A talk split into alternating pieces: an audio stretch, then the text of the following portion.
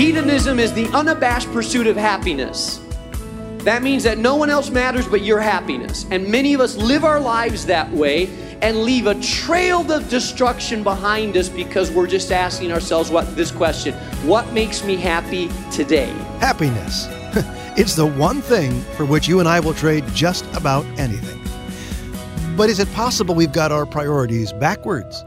Hi, I'm John Gager, inviting you to stick around for some great Bible teaching with Dr. Mark Jobe on our program called Moody Presents. Today's a big day for us. We're continuing with part two of The Temptation Trap, based in James chapter 1. Later on in the broadcast, I'll share how you can learn more about the Moody Bible Institute, including specific ways that God is using our publishing, radio, and educational opportunities in some very innovative settings. All right. So, what do you say we get right to the book of James now as Pastor Mark brings us part two of the temptation trap? You have to start with what God says, not with what you think makes you happy. And so, the philosophy of a lot of the world that we live in is we justify we justify our behavior by something that makes us happy immediately. But I can guarantee you that what made you happy today will not make you happy tomorrow if you're violating God's standards because you're going to want to switch out again for something else that's making you happy. And you go from relationship to relationship, from brokenness to brokenness, leaving a trail of messes behind you. And where did it start? With your desires. The desires that you have inside that aren't necessarily bad desires, but they're desires that you try to fulfill in an illegitimate way. So it says it starts with our own evil desires. And evil desire is a desire that, that we have not to be bad, but, but a desire to fulfill ourselves regardless of how we do it. That's an evil desire. So it starts with the desires inside of this that say, I want to put myself first. My goal in life is me, my happiness, my life, my dreams. I don't care who I have to leave, step on, do. I want to live for me. I want it to be about me. I want to be self fulfilled. I want to be happy in life. I want to pursue what makes me feel alive and well and creative. And I want to make it all about me. And if I have to trample people and leave people and break commitments, it's okay because ultimately I want to be happy. And when people go down that road, I've talked to them. I've been at their bedside when they're dying. And let me tell you, they are miserable. The ultimate unabashed pursuit of happiness, regardless of what it does to people, is called hedonism. Hedonism is the unabashed pursuit of happiness. That means that no one else matters but your happiness. And many of us live our lives that way and leave a trail of destruction behind us because we're just asking ourselves what this question, what makes me happy today? Right now, regardless of the consequences for tomorrow. So it starts with our own evil desires, and we're dragged away. Dragged away from what? Dragged away from the truth, dragged away from God, dragged away from God's ways. We have our desire and we feel like, well, God doesn't match up with my desire, so I feel like my desire should trump God's desire. We're dragged away from the truth, and then we're enticed, we're lured into something else. And then it says, then what happens? So it's an eternal desire. Our desire entices us. Desire gives birth to sin. And by the way, can I say this? There is healthy, godly desire. Not every desire that you have, God has given you desires. It's when those desires, if we try to fulfill those in an illegitimate way. And so, desire is not a bad thing. It's how we go about fulfilling that desire that causes us to fall into temptation. And so he says, he says, then after desire has conceived, it gives birth to sin. It starts in my head, the desire starts to grow, I think about it, conceive about it, I'm already in that direction, then I act on it, and it gives birth to sin. What is sin? The actual definition of sin is missing the mark. So God says, hey, the middle of the target is how I want you to live. When you hit over there, over there, over there, that's called sin. In other words, not living according to God's way, His higher standard, His best plan. And so it gives birth to sin. And then sin gains strength. It says, then after desire is conceived, it gives birth to sin. And sin starts to grow.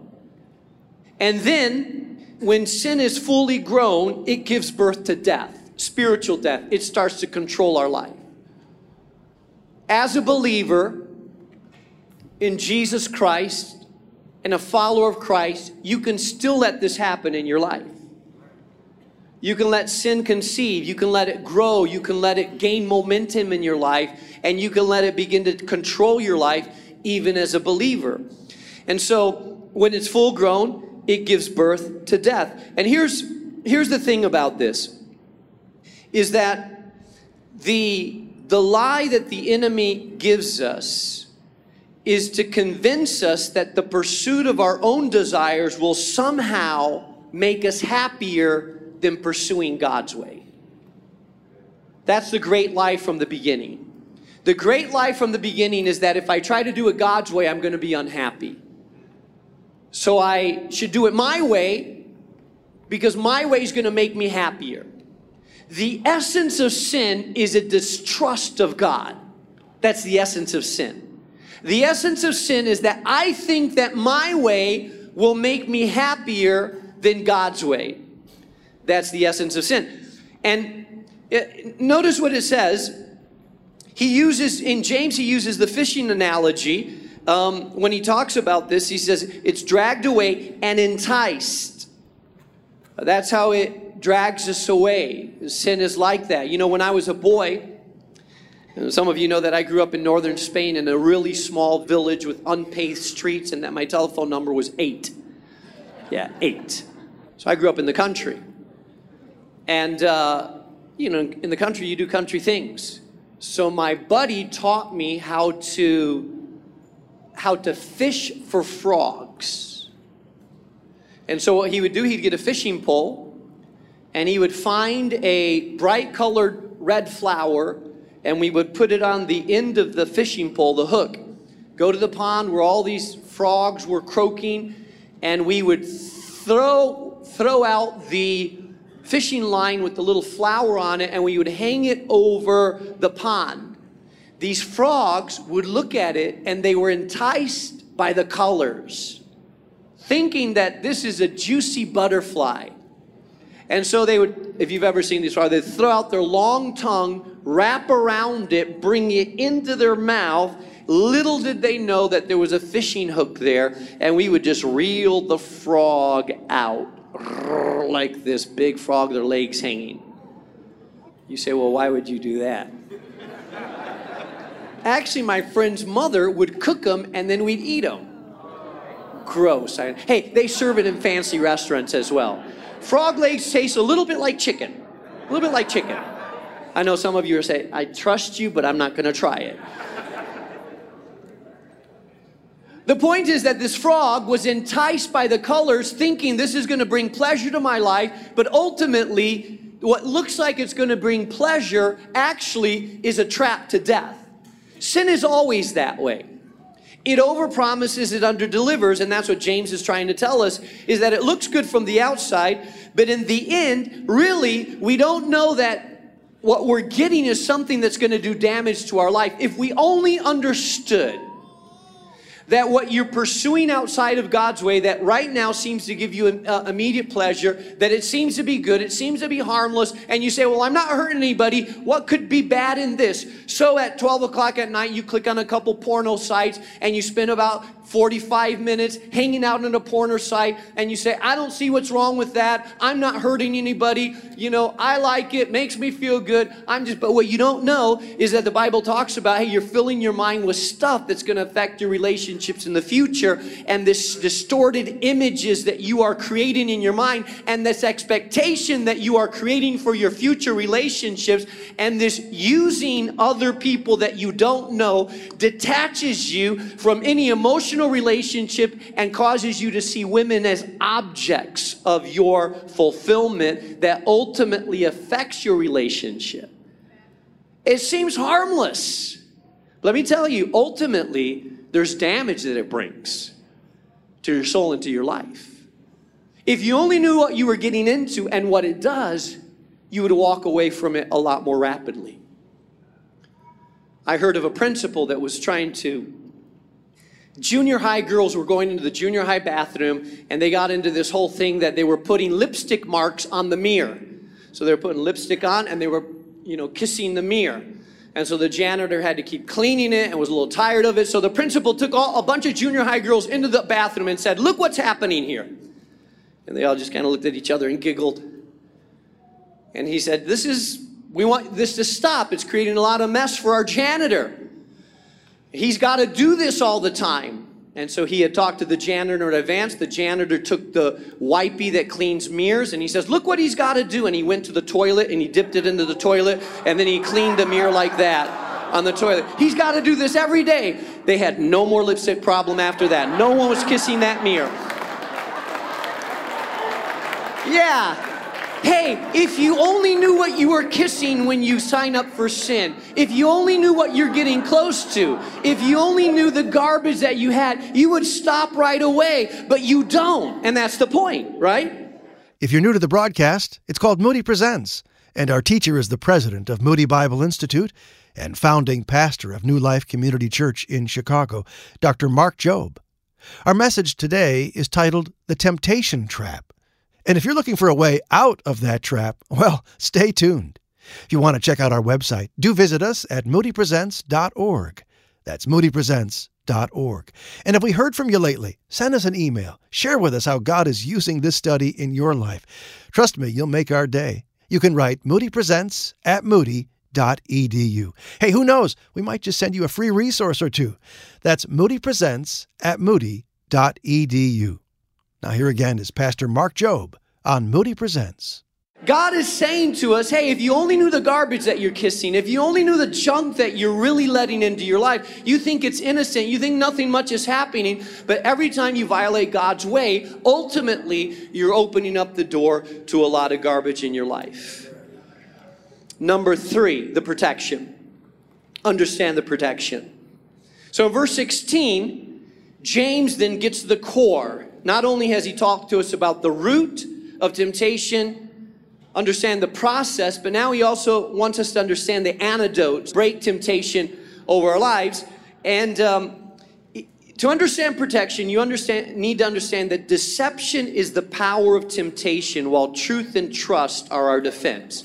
So in verse 16, he says, Don't be deceived, my dear brothers. Don't be deceived. In other words, don't buy into the lie that your way may be better than God's way. That somehow you know what God says the way it should go, but that somehow you think that doing it your way is more pleasurable in the end, gives you more success in the end, will be better for you in the end. He says, don't be deceived by it. You're lying to yourself. It's a deception that lures you in. There's not a man that I know, and I've dealt with a lot, that when they did their first hit of heroin, thought, yeah, I want to live under a bridge with tracks up and down my arm. I want to live under that bridge, and when my veins in my arm collapse, I'm going to start shooting myself up in the neck.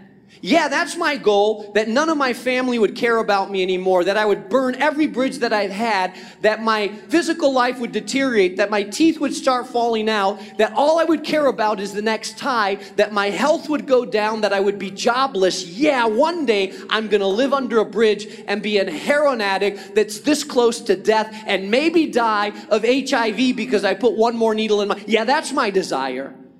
No, no one starts that way. They simply start by saying, I want to feel good. It's just an innocent desire to feel good. Life is stressful. My friends are around. I just want to feel good for a little bit, and this makes me feel good. You see, that's the trap that lures us in. Fast forward it five years and it's under the bridge. But the first is not that. The first is, hey, this will make you feel good. And in the beginning, it's like that abusive boyfriend that in the beginning he smothers you with compliments and you feel like, man, he cares about every detail of my life. Little do you know he's a control freak about to manage every area of your life and become abusive and controlling and threatening you. But in the beginning, he seems like this greatest guy that cares about everything you do, that's real connected, that wants to know everything about your life, that's protecting you from all the bad people around them. And you don't know that he's really a control, abusive person that five years from now you'll be downtrodden, beaten up, and wondering, how did I ever get involved with this guy? Sin is the same way when we allow it to get a hold of our life. And so he says, Don't be deceived, my brothers. In verse 17, he says, Every good and perfect gift is from above, coming down from the Father of heavenly lights, who does not change like shifting shadows. So, in essence, what James tells us is hey, God's way may be harder, but ultimately, God's way is best because every good gift comes from God. God has a purpose and a plan, and it may not be the easiest. God's goal is not to make you miserable. All the laws in Scripture are not to make you miserable, but are to make you ultimately live a life that honors Him and brings the greatest joy to your life. In the beginning, they seem hard.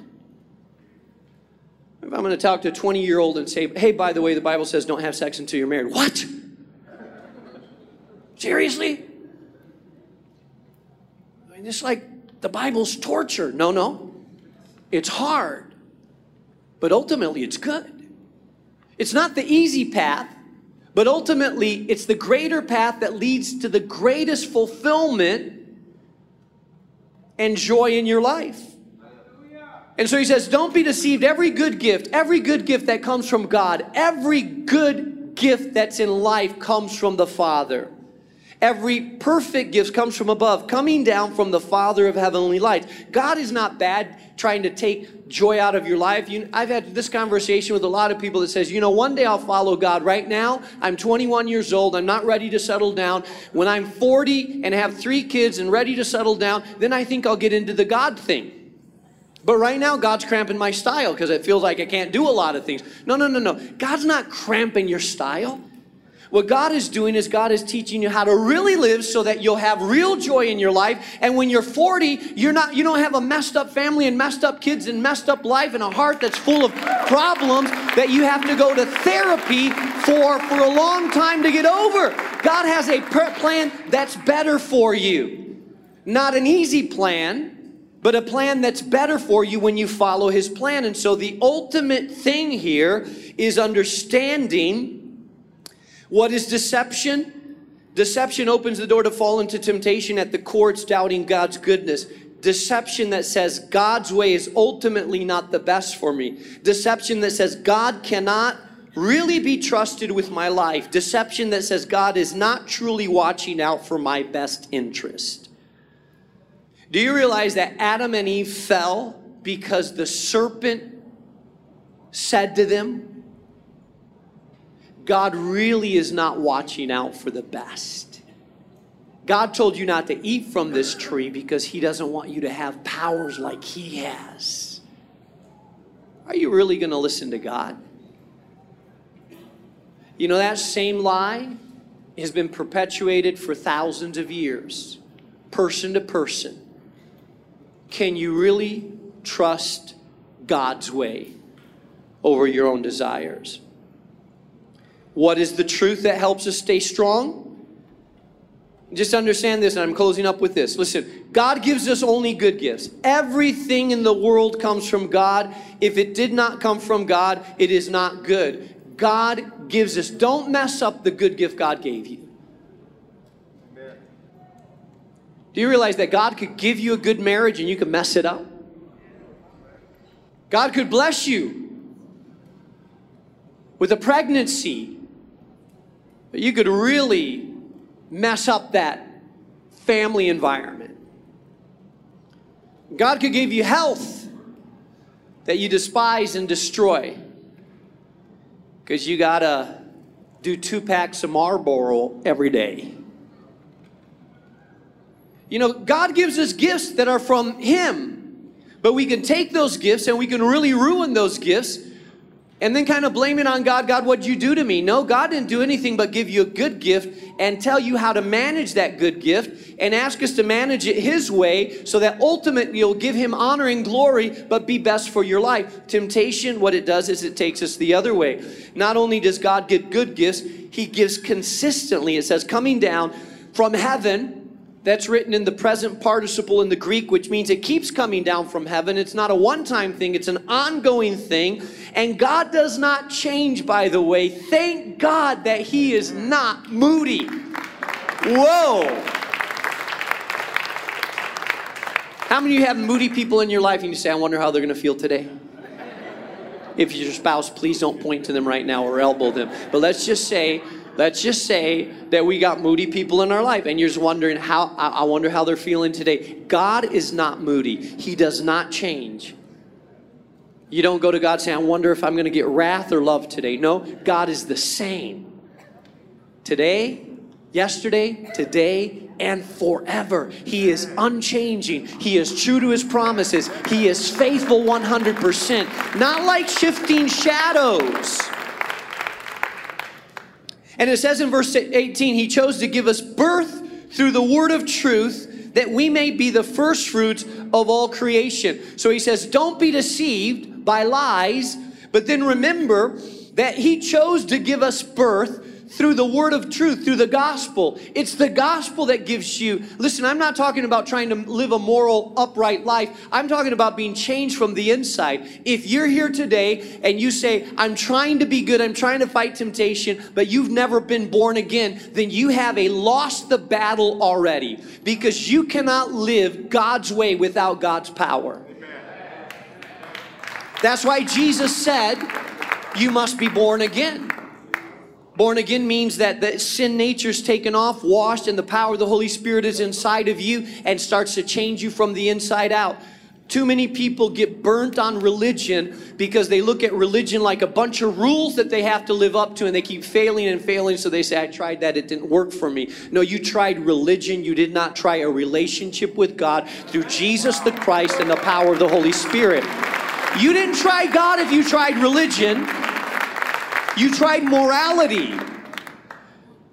Following God is the power of the Holy Spirit living inside of you, the living being changing you from the inside out. It's surrendering to Him and allowing Him to give you the power to crucify the old nature, the old self, and live to the new self that's being given to you by God when you were born again by the Spirit of God, when you surrendered and repented and bowed your knee before the cross of Jesus and said, I no longer want to control my life. I can't control my life. I surrender my life to you, and I ask that you would change me, wash me, and make me a new person. That's what it means to be born again.